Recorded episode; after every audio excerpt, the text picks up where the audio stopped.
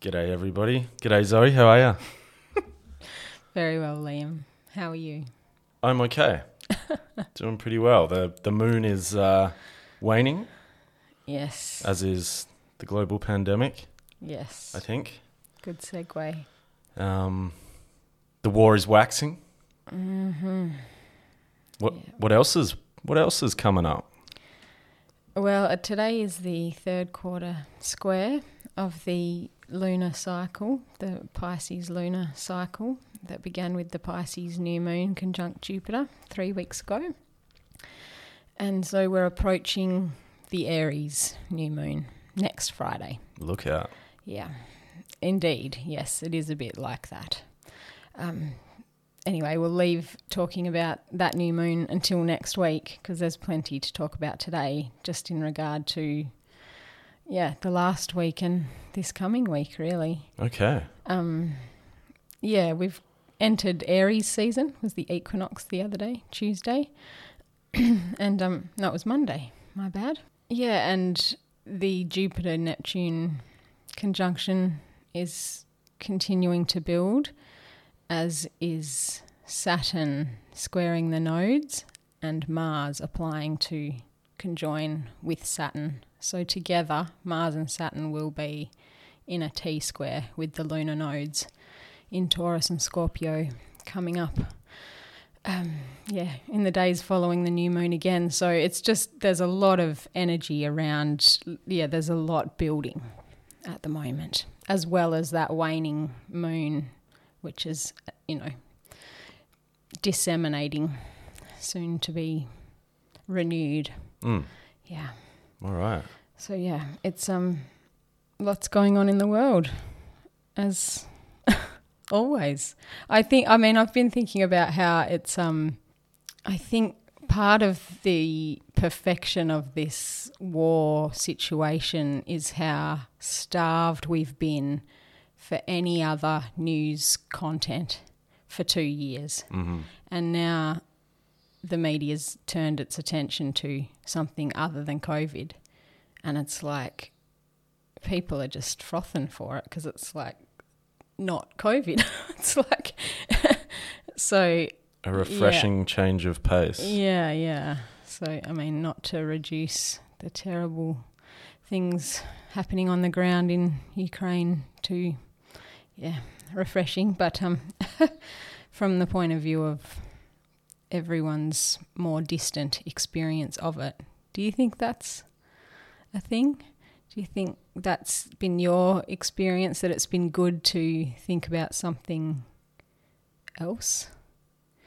Uh, I have, I mean, personally, I've not really thought too much about the war and Mm. haven't. I've kind of distanced myself from it. I don't Yeah. watch the news, Mm. you know. No, nor quote. do I. Um, and I don't really engage in conversation with anyone Mm. except you Yeah. yeah. at the moment. and and I don't know people that I do seem to talk to. We tend to talk about things that we're interested in, which is Mm. nice. yeah, yeah. I don't really have yeah, yeah. conversations much about um, hegemonic Yeah. ideas, happenings, culture, whatever. Mm. So I don't know. I tend to be.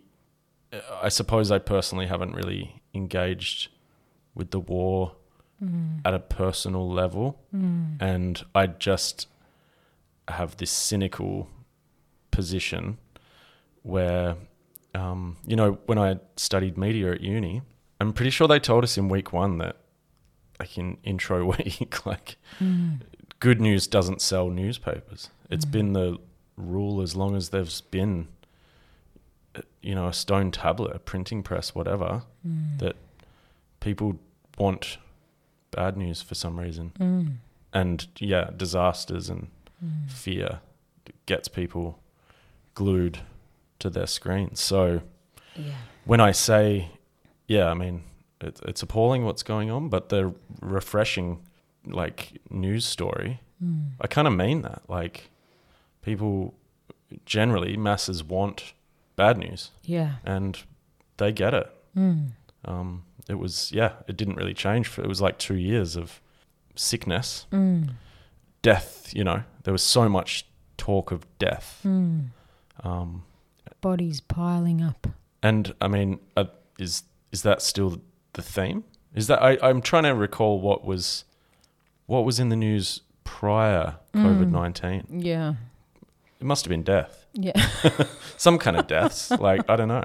It's just Yeah, well, death is drama, isn't it? And there's nothing wrong with drama. I think it gets a bad rap these days, but it's actually. there's nothing wrong with death either. Oh, indeed, yeah, that's right. It's a, an aspect of life and It's just the the kind of cycles. tone in which it gets discussed and um, well, it's fear, isn't it? It's yeah well it tapping comes into with that fear of mortality.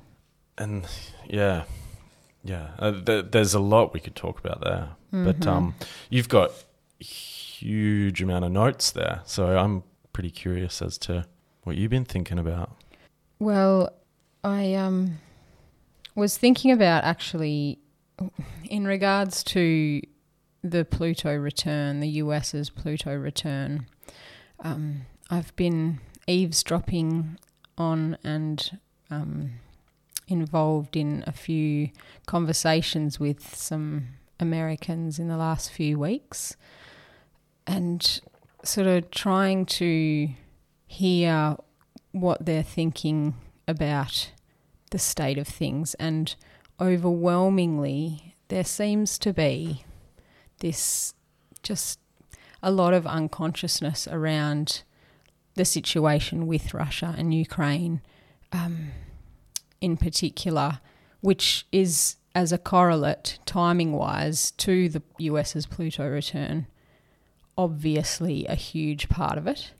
So, what I've heard Americans talking about is the just scapegoating, you know, projecting, pointing the finger specifically at Putin as the problem, and because he will not, like this is paraphrasing one particular person, will not yield, will not give away any power whatsoever.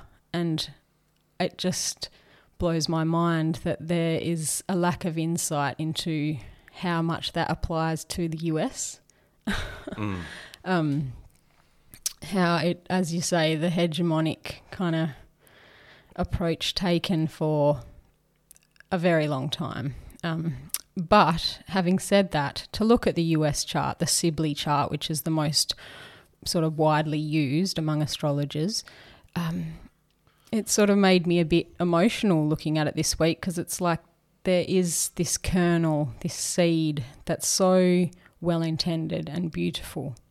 Excuse me.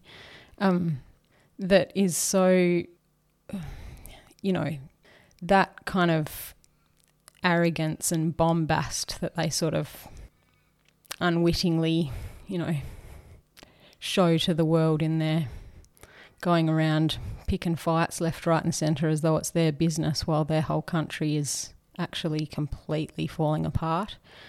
Um, yet they seem people, you know, just everyday normal people and astrologers as well, and Jungians seem to be unaware of how, like this particular conflict, this Russia Ukraine conflict, which the US has been instrumental in arranging. I mean, they may well be unaware of that, you know, involvement from, you know, on a political level, but as well on that more you mean like individuals like citizen Yeah. people you've been talking to Yeah, yeah. So, um, I myself haven't actually been doing much talking because I've just been interested to listen and hear their perspectives without injecting my own because I'm an outsider, you know, I'm not. But as well, it made me think about the way Americans, from my point of view again, seem to have been subjected to hypnosis even more so and for a longer time than perhaps we as Australians have, Mhm. um, in the form of like, you know, every single day at school, as I understand it, hand on heart, pledge allegiance to the flag, the United States of America. hmm You know, this like mantra that they recite Yeah. every day. And then the, you know, Star Spangled Banner as like the anthem, and then the literal Star Spangled Banner as the flag, and these visual and audio cues that kind of trigger their hypnosis that they are completely and utterly, they actually can't see. Mm. And similar to the conversation we were having, you know, where we're bagging out lefties a few weeks ago, um, not bagging them out, just being critical, I guess. but um, it's that kind of bless their bleeding hearts kind of Mm. thing. Like they they actually don't know. They actually genuinely can't see. And God, that's really interesting, isn't it? And as well, because it's also at the same time as it's their US Pluto return, it's their um, country's Neptune opposition, which is a shroud of secrecy. You know, it's a fog. It's very difficult to see in those circumstances. So the deception that is obvious to us and the like glamour, perhaps is a good word, associated with the potential for a third world war is very distracting, um, as well as very, yeah, duplicitous, isn't it? It's like, look over here. Mm. Um, and, you know, not to mention, of course, the money that stands to be made by people such as Hillary Clinton. Um, if they do, I think they're calling, I think it was Russell Brand that said they're calling it um, lethal aid, Right. providing weapons to Ukraine. Um, they're such kind folk. Yeah, they don't have a stake in weapons manufacturing. No, nothing at all to do with the war machine or the military industrial complex. It's, yeah. Anyway, so I mean, a lot of my notes are about that, but also just going back to the founding fathers. So Thomas Jefferson was an Aries, um, and since we're in Aries season, I collected a few of his quotes. Um, he has Sun in Aries and Mars in Leo, so that's like a mutual reception because um, the Sun rules Leo and Mars rules Aries. So those two planets are very harmonious with one another and sort of shows in the story of his life, I guess. What quote should I read? That's, this is a good one. Do you want to know who you are? Don't ask, act. Action will delineate and define you. Oh, that's cool. So he was the third president of the US. I genuinely think there's a lot of honor. I in that, genuinely like, think fathers. there really was. I mean, and, obviously they were of their time, and so he he's criticised quite heavily now because he had hundreds of slaves over his life. But reportedly, his slaves were very well treated. I think he even had children with one of his slaves, um, perhaps more than one. Um, I'm by no means an expert, but he housed them very well, like in log cabins. I read.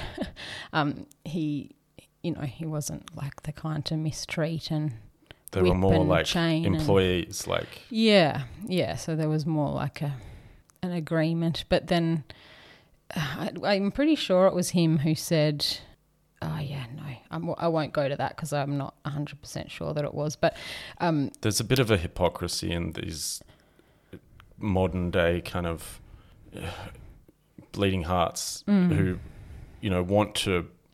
They all about like how appalling slavery was. yeah, Yes, slavery still exists. Hello. Yeah. like prison industrial slave complex.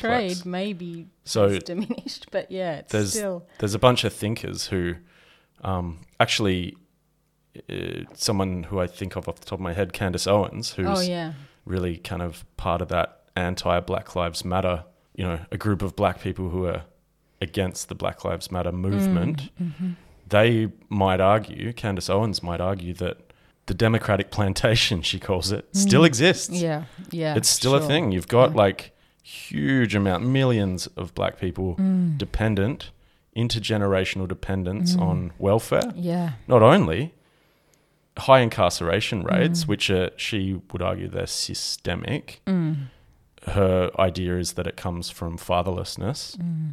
but that there's this oppression that's maintained by the democratic model of the welfare model, the prison complex Mm. that maintains this kind of slave and slave owner Oh, relationship. it's a hideous state of affairs. and it's not, it, it, you know, as far as I can see, and, and she argues that the Black Lives Matter movement does nothing, it's ideological, Mm. it does nothing towards like getting to the.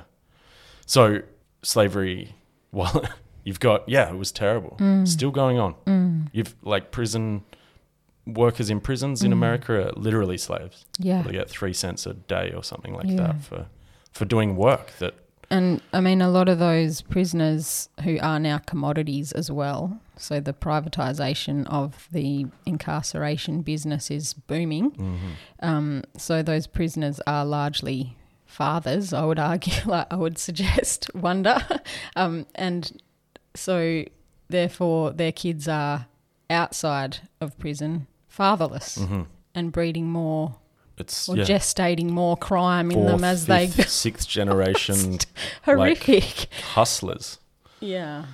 Yeah. Um, I, I mean it's it's absolutely tragic and that's what I was sort of trying to get at when I'm saying and you know, it's nothing new to say that the US should be minding their own business, taking care of their own backyard before they go pointing the finger at everyone else about democracy and liberty and freedom and mm, when they're just yeah perpetrating a slave trade potentially ongoingly not to Oh. mention all the other terrible and you know the discrepancy in wealth for example as another thing. I mean the land of opportunity and um you know, there's no doubt about the intentions, uh, like, no doubt in my mind, I should say, about the intentions of those founding fathers and, you know, the idea that democracy could exist as opposed to monarchy and that you mm-hmm. could, that anyone could make a go of it.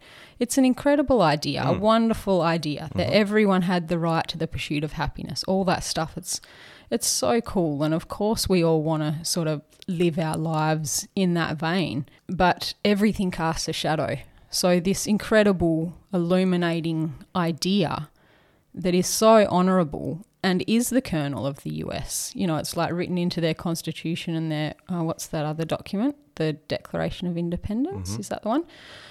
So, yeah, I mean, it's all there, and I'm not taking away from that. And I just quickly had a look at like Hillary's quotes online um, this week, and they're really boring mostly. And she's written a few books, even one on motherhood, which interested me. I'm not going to buy it though; she's got enough money. But um, you know, the intention that's there. I mean, when I looked at Hillary Clinton's chart, I was, I literally like my jaw dropped. um, she, I won't say exactly what I thought when I saw it because it's definitely not fit for prime time. But um, yeah, she's certainly a powerful human being, as we can all see, um, with a lot of um, karmic stuff going on, and especially currently. So it's her nodal, her nodal return at the moment, which means that the transiting lunar nodes, that is the north and south node, are back in alignment with where they were when she was born. So that happens to each of us every 18 and a half odd years, um, ish years. Um, and so that's happening for her at the moment at the same time as she's having her Pluto, uh, sorry, Saturn opposition. So Saturn by transit, now in Aquarius, is opposing her natal Saturn, which is in Leo, and conjunct Pluto and Mars. So it's just an enormously potent signature for one to have in a natal chart as it is, but it is currently under a lot of pressure. And it's interesting that she has COVID at the moment, um, which prevented her travelling with Biden, I believe, to the NATO talks. mm-hmm. But she has made her position clear that she believes that escalation is unavoidable, that the US must. Why would she attend those talks? I have no idea. That's what that was my first thought. I don't know. It was there was no follow up to that sentence in what I read, Right. and I think I read that in the Guardian. But um, It's just Yeah, it's like just accepted sh- that yeah. she, she does what she she- wants. Like she goes who's going to tell her not? Yeah, you you tell her. Conveniently, no one had to tell her because she couldn't. But yeah, anyway, I mean, I don't mean to be judgmental of the US, and I, I have seen a couple of people saying some semi sort of hopeful things um, in terms of consciousness around what's going on, but surprisingly little. And even like I attended a Jungian live stream the other day. I won't name the actual group because I don't want to, you know, throw anyone under the bus. But um, just listening to a, a group of Jungian folk talking about the US situation, and then they read out this little. I've got it here. So, some time ago, when terrorists were calling for the murder of Americans, any Americans, glorifying that, an Australian dentist went into bat for America and wrote this short essay on what it is to be an American. Oh, so it's called To Kill an American. It's available online if you Google it. Um, and it's just a short little essay, but it, the gist of it is that anyone, any one of us, by any, however we identify in terms of our nation of origin or whatever, ethnicity, can also identify as being American if we value those kinds of American dream Values. ideals that we were talking about before. Yeah. Yeah. So, um, which is, you know, clearly that man, that dentist, was inspired in that moment, and power to him. You know, like it's a lovely perspective, and you know, these people who were sharing this and oh, you know, hmm having a group hug over it. Um, I believe, well, at least most of them were American. So um, they're sort of blinded by that light of of the intention of the seed of the US. You Yeah. know, like there's no awareness around, even though they're Jungians, and the first thing that should jump into your head, you would presume, would be, "Where's the shadow?" Like, hmm yeah, it just blows my mind a little bit. But um, anyway, it it is what it is, and we are each of us is able to observe the goings on from our own point of view and take what we can from it. But yeah, I do pray for the US and pray for Ukraine stuck in the middle, and yeah. I, I have been quite personally engaged with the war in a way just because I've found it so interesting I mean, just all the different perspectives. I'm just enjoying learning about it, I guess. I, so I have been reading a journo on Substack called Caitlin Johnstone, who's interesting and has written a lot of interesting articles about the Ukraine war and um, also linking to other interesting writers and thinkers and um, sources of information, one of which is Multipolarista, which has been quite illuminating for me to learn. I've learnt a lot through that. One interesting thing that I learned was that the Ukraine have um, shut down 11 oppositional political parties um, in, you know, pursuit of freedom, presume? I don't it's to unite everybody, I suppose. Yes, right, sure. I mean, y- That'll work. under the guise of yeah. yeah. sure. So, um, Kate, I'll just briefly quote Caitlin. She says, Our world's problems are systemic. Pretending our problems are due to specific individuals like Klaus Schwab is tempting for people who are ideologically invested in existing systems like capitalism and US supremacy.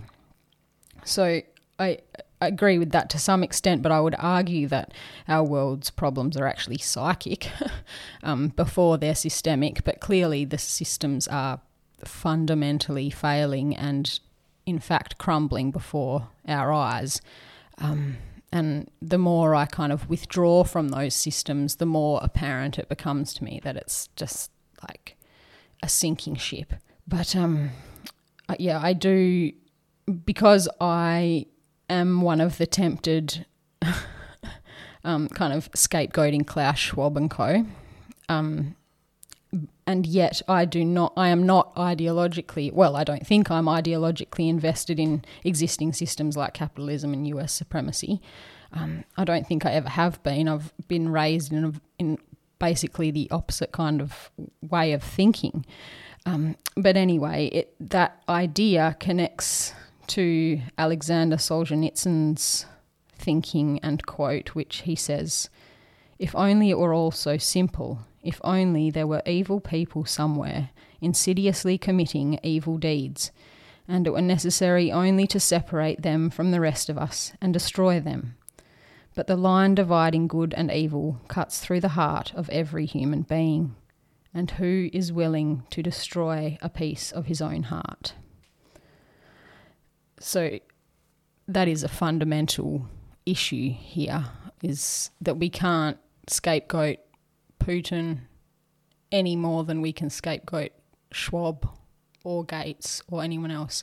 But at the same time, we do need to, I would say, increasingly, like, I hope, as I said two weeks ago, that for this mass disillusionment, I have a little more faith in humanity to be able to weather that disillusionment now than I had a week ago at the full moon. For some, yeah, the full moon was great for me in the end. After I struggled in the lead up to it, I sort of really leveled out around the full moon and then in the days following it.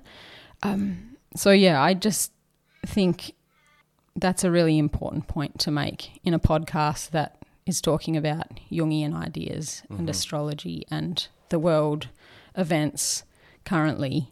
We do need to address that issue as we're not really, as much as we are criticizing systems and the people who sort of run those systems, it is important that we always take, you know, a step back and see that we ultimately are responsible for our choices in relation to those systems and whether we participate on all those kinds of things. Mm. Which I think, you know, our audience is well and truly on board with that idea. But yeah, just to name it, I guess. Mm-hmm.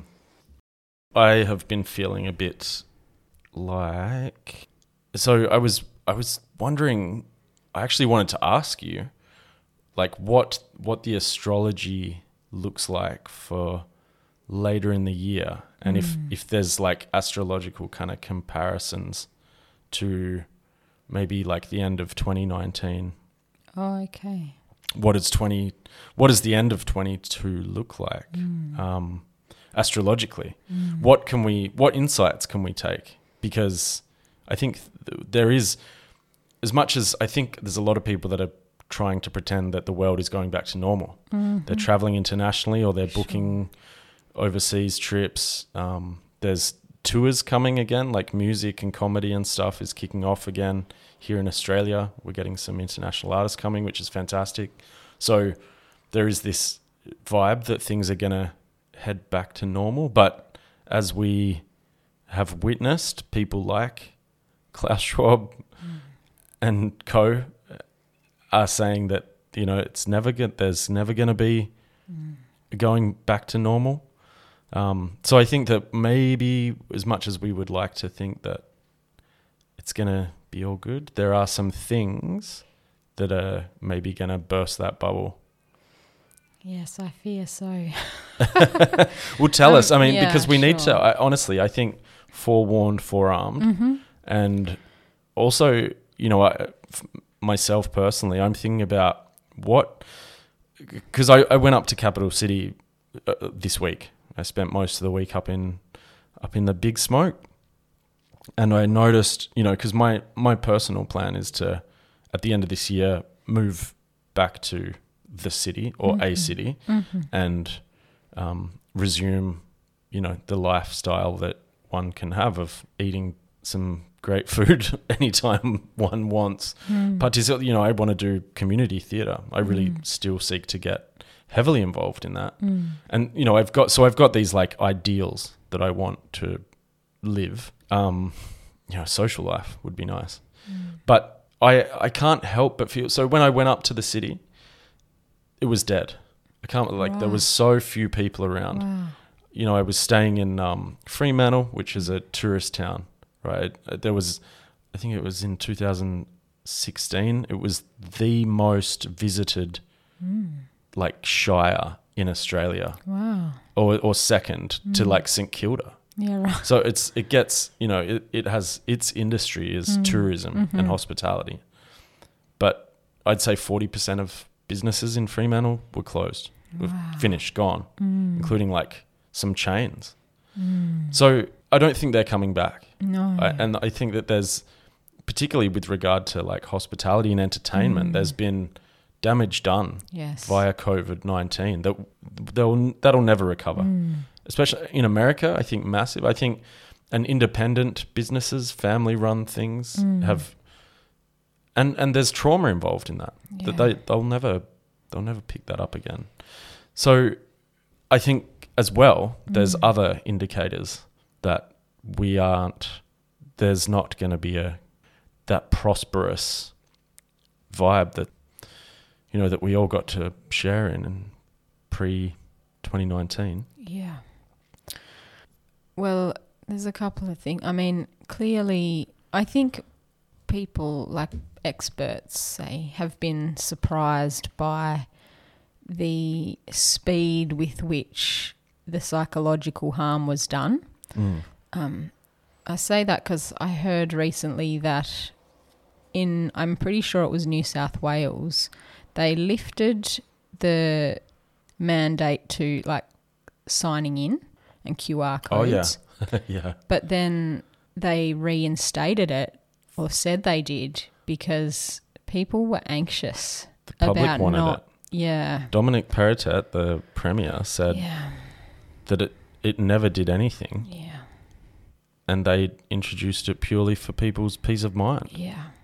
That to me, I mean, I I'm working on a design at the moment, um, and the idea, you know, it's it's my it's my own quote. I don't quite know what I'm going to say exactly, whether it be I scan in, therefore I am, Oh, yeah. or I I check in, therefore I am. Mm. because it gives people people are so eager to do that it gives Mm. them a sense of like fucking existence it would yeah. seem like Presence. Yeah. and and participation Mhm. responsibility Yeah. crazy things Yeah. that like it's like well, what, not what if crazy things. They're, what they're if i told you that that wasn't linked to anything so it is psychological it's for people's like belonging like yes, it's spiritual. That's what I was going to say, Right. and it like that connects to Mattias Desmet's thoughts about the whole thing and the, you know, how we were so ripe for mass formation because we had this sense of meaninglessness, meaninglessness, and a, A lack, lack of, of- connection. and community Yeah. and um, as Hannah Arendt said, Yeah. the, um, we don't have any political engagement, Yes. no political power at all. Um, Therefore, when we had some like something to live for, all of a sudden, checking in everywhere we go and Someone- surviving. someone knows I matter. COVID-19. Yeah, I, yeah, it's sad. Hey, it's like uh, it's sad that, and as well, there's also the component of like the safetyism thing, and mm, I mean, the illusion of safety. And I don't think I've said this quote before, but the brilliant Irish proverb, a false sense of security is the only kind there is. love that. I love it. It's like words to live by. So, I mean, people really do perceive or like imagine that um, security is possible via QR codes Mm.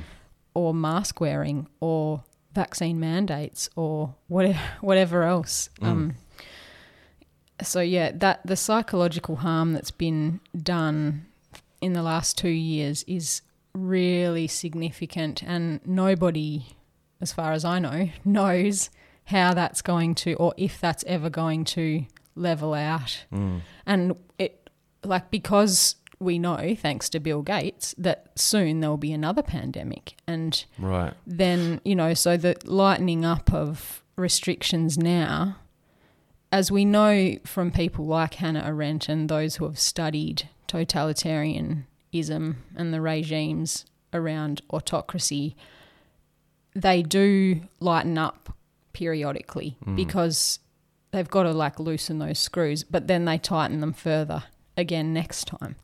So I do see signs of hope in the letting go of restrictions around the world, um, but I am very concerned that they likely will not. I mean, they'll be back. I would imagine. Yeah. So it's I, just a matter of time. So I, you said that like we can, uh, like Bill Gates assures us there's going to be another pandemic, and he would know. I, I mean right? something that I have been thinking about and trying to investigate a little bit more is like what what else might be coming. Like, so they're talking about food shortages, Mm-hmm. yes, right? Yes. Um, this morning when I woke up, I had a bit of a kind of Google of food shortages, mm. um, and I actually came across. I'm going to play this little bit of audio because I think that you know, getting back to what I said in previous episode about making a plan for us, mm-hmm. like my idea to move back to a city and resume life, mm. pick up where I left off three years ago. Mm. It, I I don't think, with regard to the turning, what we're doing here is like no, you have to find a new way. So I'm kind of looking for like substance to support that. I think that is true, um, and and that's kind of why I'm asking about the the astrology. Like, Yeah. can we get some verification? Um, I'm just going to play. This is Joe Biden, and yeah. So it, this was published this morning. Um, it speaks for itself. I'll just we'll see how it sounds. Food shortage, yes, we did re- re- so talk about food shortages, and uh, and it's going to be real. The, the price of these sanctions is not just imposed upon Russia; it's imposed upon an awful lot of countries as well, including European countries and our country as well. And uh, because both uh, Russia and Ukraine have been the breadbasket of Europe in terms of wheat, for example, just give one example. But we had a long discussion uh, in the G7 with uh, um, the uh, with both uh, the United States, which has a, is a significant, the third largest producer of wheat in the world, as well as Canada, which is also a major, major producer. And we both talked about how we could increase and disseminate more rapidly food food shortages. In addition to that, we talked about uh, urging all the European countries and everyone else to end trade restrictions on on sending uh, lim- limitations on sending food abroad. That's unedited. That's literally what he said to disseminate and spread food shortages. Yeah. I was. Because he doesn't, you know, he doesn't have the mental capacity to lie on the spot. He's actually talking about what they talked about. Yeah. Um, You know, he's a different president would, or maybe Kamala or someone would make up a lie on the spot or be prepared. But um, so it's interesting to me. I remember, you know, when I was studying sociology and food in sociology, fifty percent, roughly fifty percent of the world's like wheat crops, for example, get thrown in the bin, thrown in the ocean, whatever. Like, there's definitely U.S., Canada, Australia has enough wheat production to feed itself. Mm. I suppose if if part of part of the arrangement is that you need to send eighty percent of it to China, mm. which would increase because Russia are not, you know, for whatever's going on. It's just it seems to me like the there's going to be an organized food shortage. Mm. Um, so it's it, it just continues this war of attrition. So, and to me, I mean, I guess I'm really only concerned by this, and I want to bring it up now because, as we sure as we're seeing with fuel, like how quickly mm. did that make an impact on us? that you know, it's, it happened like just mere days after mm. American fuel prices went up. I looked at that and was like, "Oh, poor America! Like they're mm. gonna. That's the cost of being involved in war. Uh-uh. We live in a globalized thing, apparently. Like Russian oil impacts Australian oil. Mm. That's really insane to me, and I I actually don't think that it's. I mean, I don't know, mm. but I can't imagine that Russian wheat should really impact Australian wheat. No, you but would think that. but I imagine that the ruling class, the elites, whatever, they'll take the opportunity to impact Australia, and I think that actually might become quite clear in the next few weeks. Yeah, I yep, it could it could well. Um, many things are happening in the coming weeks, and Right. I feel ill-equipped to really, um, Forecast. yeah, forecast for. Give us a horoscope. Well, Come on. Yeah, a prediction, something we can work with. I can tell you that, yeah, I mean, that Jupiter Neptune conjunction is huge. And at the same time, you know, at the coincident square or T square with the nodes and Saturn and Mars um, is also huge. So, um, and then beyond that, we go into the, yeah, a lot of craziness throughout April and then we enter eclipse season. So many, I mean, we're in a state of flux. And one thing I can say is that when Saturn went into Aquarius, that is when the lockdowns began for COVID. Now, Saturn leaves Aquarius in March 2023, but hot on the heels of Saturn leaving, Pluto ingresses Aquarius and remains there for 20 years. Pluto exposes shadows by its function. Um, so we will, you know, for example, when Pluto entered Capricorn, we saw the global financial crisis. Was Mm. that was like a concomitant thing that happened at that time. So, um, and you know the what is it, Occupy movement and everything like that Mm. was really big. So, similarly, we will see. I think we've already been exposed to a lot of shadow components of Aquarius through the last couple of years, and I mean Saturn's still got the rest of this year. Yeah, still got basically twelve months um, in Aquarius before it completes its time there for its thirty-year cycle, almost thirty year. Um, so yeah, plenty remains to be seen, especially because it is basically yeah it's square to the nodes for a significant amount of time, which brings in you know a lot of unknown and karmic sort of stuff. There's like yeah, plenty of hungry ghosts coming. Um, so yeah, I lots to talk about in the coming weeks and months, and we'll definitely be keeping an eye on things as much as we can. But um, yeah, I'm sorry that I can't really offer a lot more. I mean, another thing that's going on later this year is Mars retrograde in Gemini.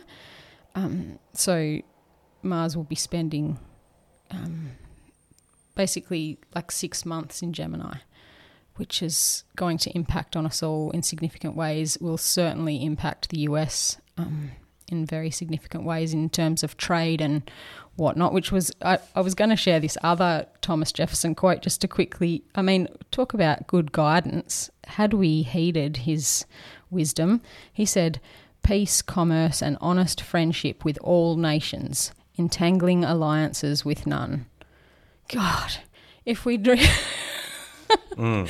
if only. It doesn't sound like very good business. right. I guess it's not that profitable, maybe. Exactly. Yeah, right. How are you going to sell newspapers? Oh, God. Yeah, well, I guess the idea behind that that is like a psychological conundrum because if we were engaged with our own lives, perhaps I could even say to the extent that we are engaged with our own lives in terms of the lived drama of being in our own lives and enjoying that, you know, the drama of relationships, the drama of what will I do and choices and, you know, um, Italian situ- style. Yeah, I mean, yeah, sure. Like a bit of hysteria and, you know, melodrama. Passion. That's Yeah. a much better word. Living with passion. Um, yeah, it's so important. So, yeah, we've kind of demonized drama, I think, a lot in our. In, like- Maybe we outsource it as well. Like we yeah, well, that's why we like buying newspapers full of bad news, I guess, because it's drama. and But we don't have to invest in it ourselves. We can just sort of get hysterical about the state of things and where's my safety and how I- do I check in in this place? I can't help but think though, like drama is such a it's a big seller. Yeah. People Well, like that's part of the like success of number one COVID, I'd rated show in Australia is Married at First Sight, Oh yeah, yeah. and that's I've like it's it's such nonsense drama. Yeah, It's sure. but people, I think people really enjoy the drama. They also enjoy kind of pointing at it to say like they are much Look cleverer. at those idiots. They're not. They would never. It's like maybe you want to. Maybe you should. Secretly a little part of it. Maybe us. you should. Who doesn't want to marry a farmer on TV? Oh, Wrong show. yeah. Well, same same shit. Um, I mean, there's something very human and lovely about it, and like it does make me go, oh. But I haven't watched it. i I've seen snippets of it in the past, but I'm certainly not up with it. But it kind of ties into the idea of story, right, and narrative, which ties into like I heard a call Jordan Peterson just in passing in a context of another kind. He said morality is predicated by story, which mm. made me immediately think that means that if we, the royal we, if the story can be controlled, then so can morality. So we can justify nuclear war on the basis of morality yeah. because we've got a good story. Yeah. And people seem to be I mean, I don't know. Do uh, it's the media who are pushing this, you know, pro this aggressive kind of response to Russia um, is being very much pushed by media, Mm. newspapers. To sell newspapers. Yeah. I mean, I guess it's not all they want to do. no, Um, you would like to think bums not. on seats and Yeah, well, fundamentally, they've got to be. I mean, editors answer to their accounts, or not accounts, but you know, their bottom line. Mm. They, it's an economic exercise, I guess. I guess the control as well. Yeah, Um, yeah. I can't help but think that, like Rupert Murdoch and his kind of those kind of people, media moguls, they they are interested in control, controlling narratives, controlling minds. Um, yeah, I don't. and- I and don't know if they know that though. You know Mm. what I mean? Like, I don't know if they're uh, like conscious of that need to control. It's just that they want to be Oh. on top of the pile I and make more money. yeah, maybe I I'm would, wrong. I would Yeah. disagree because, like, having previously years ago thought quite a lot about Rupert Murdoch in particular and and media. He, I guess, my criticism at that time was that he was putting so much negativity into the world Mm. via his news outlets. Um, I, I, I've probably changed my mind, and I think his outlets are probably some of the more critical and independent thinking Mm. nowadays. Um, but I remember thinking at that time, like, what? He's so evil. It's evil. And then going, no, you know, thinking about evil, Mm. being like, I don't think so. I think he is a conservative person who is very well educated um, and would have an idea that, you know, a cynical idea, Mm. but that you need to give the masses, they need bread and circuses. Mm. They need to be told what to think and they need, they need an, a narrative Mm. to follow and engage in. Yeah. Um, and he would like to give them a conservative one Mm. to maintain control. So there's a lot of psychology that I think that he would be kind of trying to implement as a as a ruler. Mm.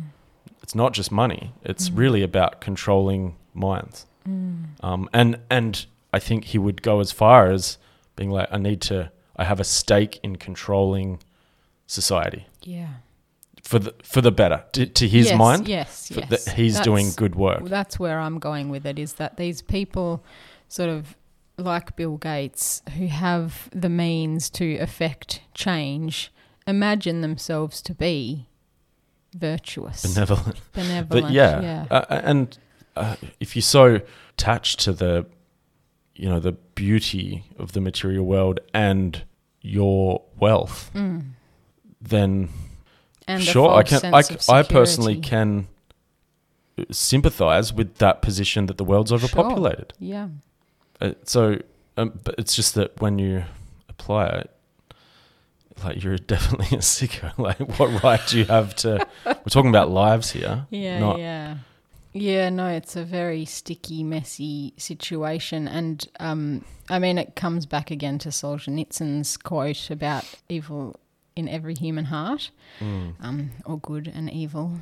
in every human heart. So, and therein is the opportunity for each of us to differentiate in ourselves and be conscious. But for most people, most people aren't conscious, and presumably they're not very conscious individuals. Um, and I don't, I mean, herein is one of Jung's, the criticisms laid upon Jungianism, um, which he would hate. he would hate Jungianism. He always, I, one of his famous quotes is, "Thank God I'm not a Jungian."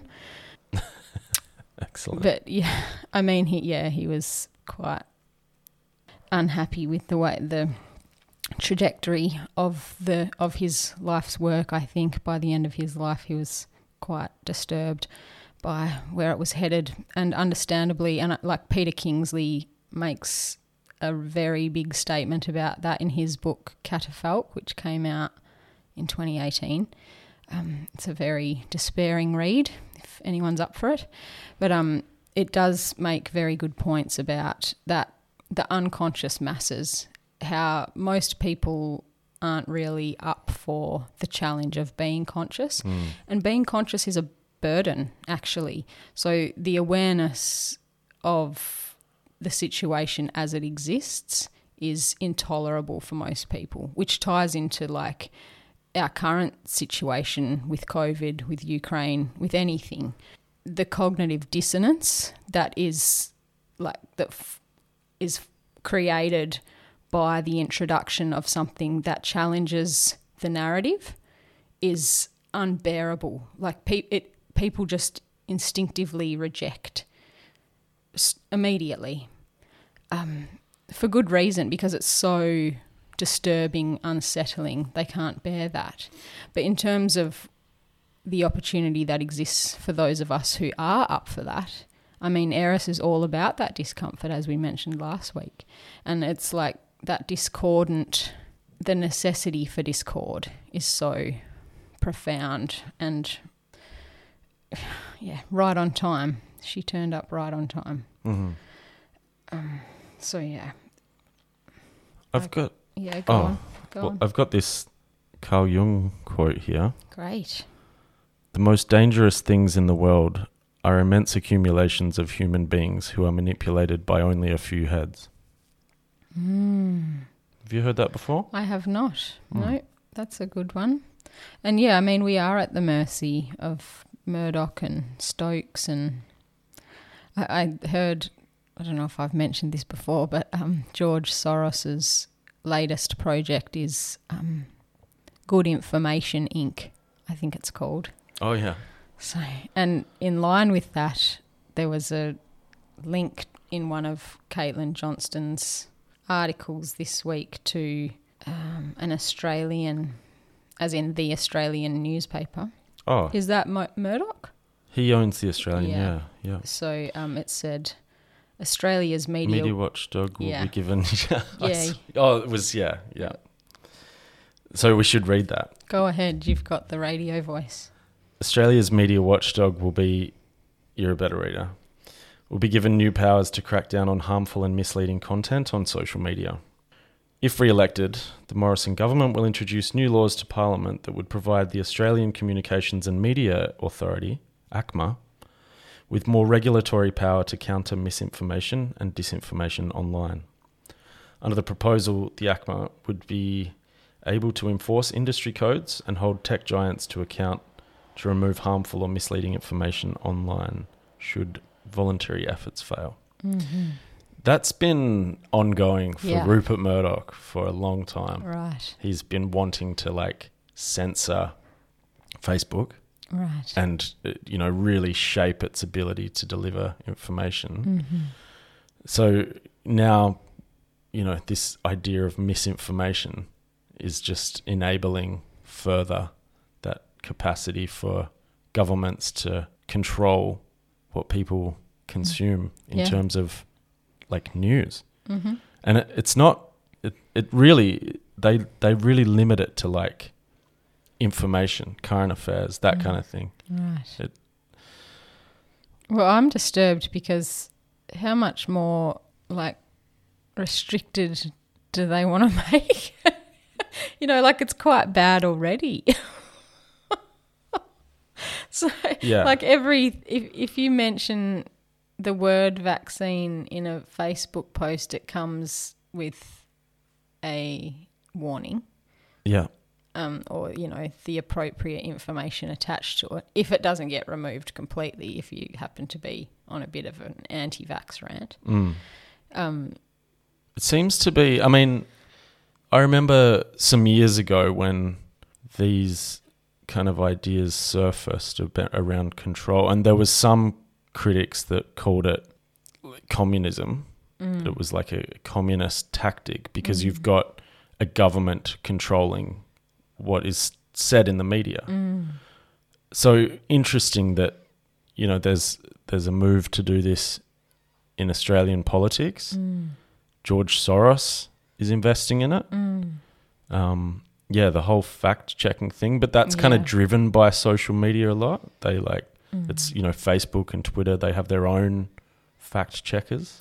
and the fact checker i mean so reuters is one of the sources of fact checking as i understand um, one of the owners of reuters i think sits on the board of executives at pfizer which is interesting. Um, no conflict of interest here. Um, and as well one that i came across that was funny was um, the ah, what are they? The australian press association is it the apa Oh yeah, I yeah. think. And I mean, I read a few of their fact checks, and they're just appalling. Uh, the uh, Carl even read me one this morning that was from the ABC, and that was appalling. Um, that people will accept these counter arguments as arguments at all. It, Never mind, but they're like opinion based. they're like Yeah, well, Facebook owned that, didn't they? They said like their fact checking is actually opinion based. That was found to be did they? a fact. Yeah, a few months ago, I think they did. But I don't know if anyone else owns that. But yeah. But I mean, Zuckerberg's clearly up for censorship, right? Like he's in constant talks with people like Fauci and um, Schwab. And yeah, it, these people who do wield control seem, unfortunately, very identified with one particular way of approaching the problems of the world. And yeah, those ways are very control based and economically driven and yeah Also, they So- have these sta- they have stakes. They're stakeholders. that's right in like that- the outcomes, yeah. and they want. So you know, the their- origins of news media is the fourth estate, right? Mm. Objective bodies that pass on truth. They report factually the goings on of uh, governments and controlling organizations. Mm. They report that to the public, and it's they're non-biased. They're objective. They don't have stakes in it. So now you this we're actually talking about stakeholders acting as the fourth estate. So you know, and that's the basic philosophy. And if if you wanted to argue that you know Facebook are doing the right thing, that George, you know, they want to stop the spread of misinformation mm, because it's harmful mm. to public health. yeah It's like, mm, but but you okay. Let's accept that. Let's say that okay, that's their intention. The problem is, what about when it extends to something broader, mm. something that's not public which health? Which is inevitable and i mean it comes back to you know who decides exactly.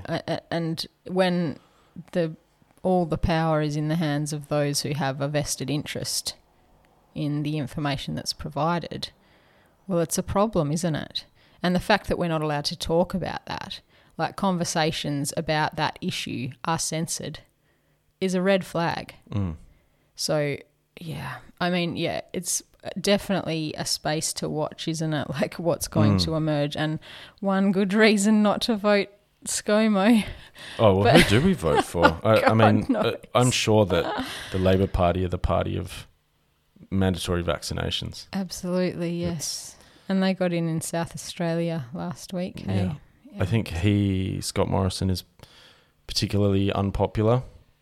Um, Well, he's been. Yeah. there's the media have started to give a little bit more uh, positive press to Anthony Albanese. Our Have they? yeah, I must yeah, have I've- that. Somehow I must have caught. I did watch the news the other night, actually, for the first time, and I mean, maybe once a week I might catch a, a broadcast. But they, you know, they had him out and about in Sydney, meeting and greeting, you know, looking really good and getting some some positive press, some handshakes, and that kind of thing. Um, he still doesn't say anything, but I think we kind of know the Labor Party's position on Yes, like I'm very. mandatory vaccines. I don't think I'll. I mean, never say never, but I don't feel like I'll ever vote Labor again No, I based on no. recent They're, events. they're the party of um. Never mind. Green. Fuck.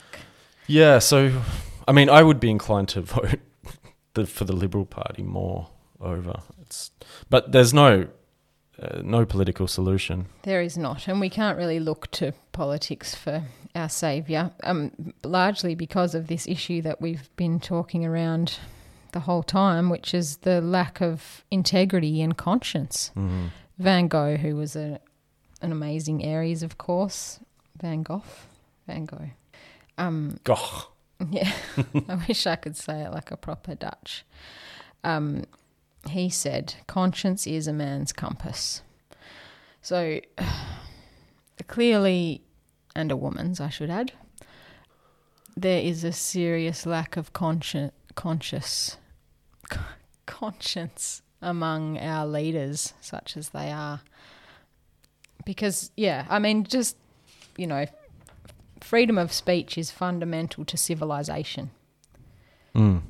And when we start to erode freedom of speech in the name of this elevation of public health, that's an incredibly dangerous place. And as you said, where does it go next? And it, of course, it goes somewhere next. Um, and yeah, it's a very big, tangled up mess, isn't it? Because it's involved with profits and control and all all that we've already said. But yeah, I mean, yeah, that's it. Oh, can I leave a? Is it? Are we done? Yes, we are. I'm just gonna say one quote, Sure. um, which comes from Martin Luther King's um, address speech that he gave in 1968 in Washington D.C. The arc of the moral universe is long, but it bends towards justice. Hmm. Uh, it was re quoted by Barack Obama, who I think maybe gets credit for it too often. Um, he's a subject for another day, perhaps, but um, it's a very. It makes me think of Eris so much, that quote, because she's so far away. I mean, in terms of the universe, she's not far away. She's just around the corner. But um, in terms of, you know, she's twice as far away as Pluto. Hmm. Um, That is And- quite far. and yeah, that is far, yeah. And she is fundamentally oriented towards justice. Mhm. So there is hope in that sense, but I tend to feel concern about what that hope actually will manifest. what, what justice looks like for Eris Oh, yeah. is pretty bloody. Okay. So, hello, Ukraine. No, I don't know. I don't know. But yeah, I mean, I've read a few things about the war in terms of the outlook from different points of view, and it's not to be taken lightly. And yet, here we are taking it lightly. I've got a quote from Hannah Arendt Mm-hmm. that I'd like to leave us with. Great. What I propose, therefore, is very simple. It is nothing more than to think what we are doing.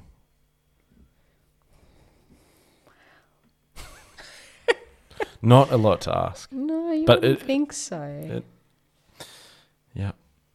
You've got to think independently, if possible.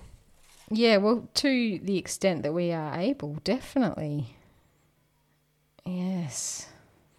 Great. Well, thank you for the chat, Zoë. Thank you, Lliam. Thank you for listening. Turning Signals podcast.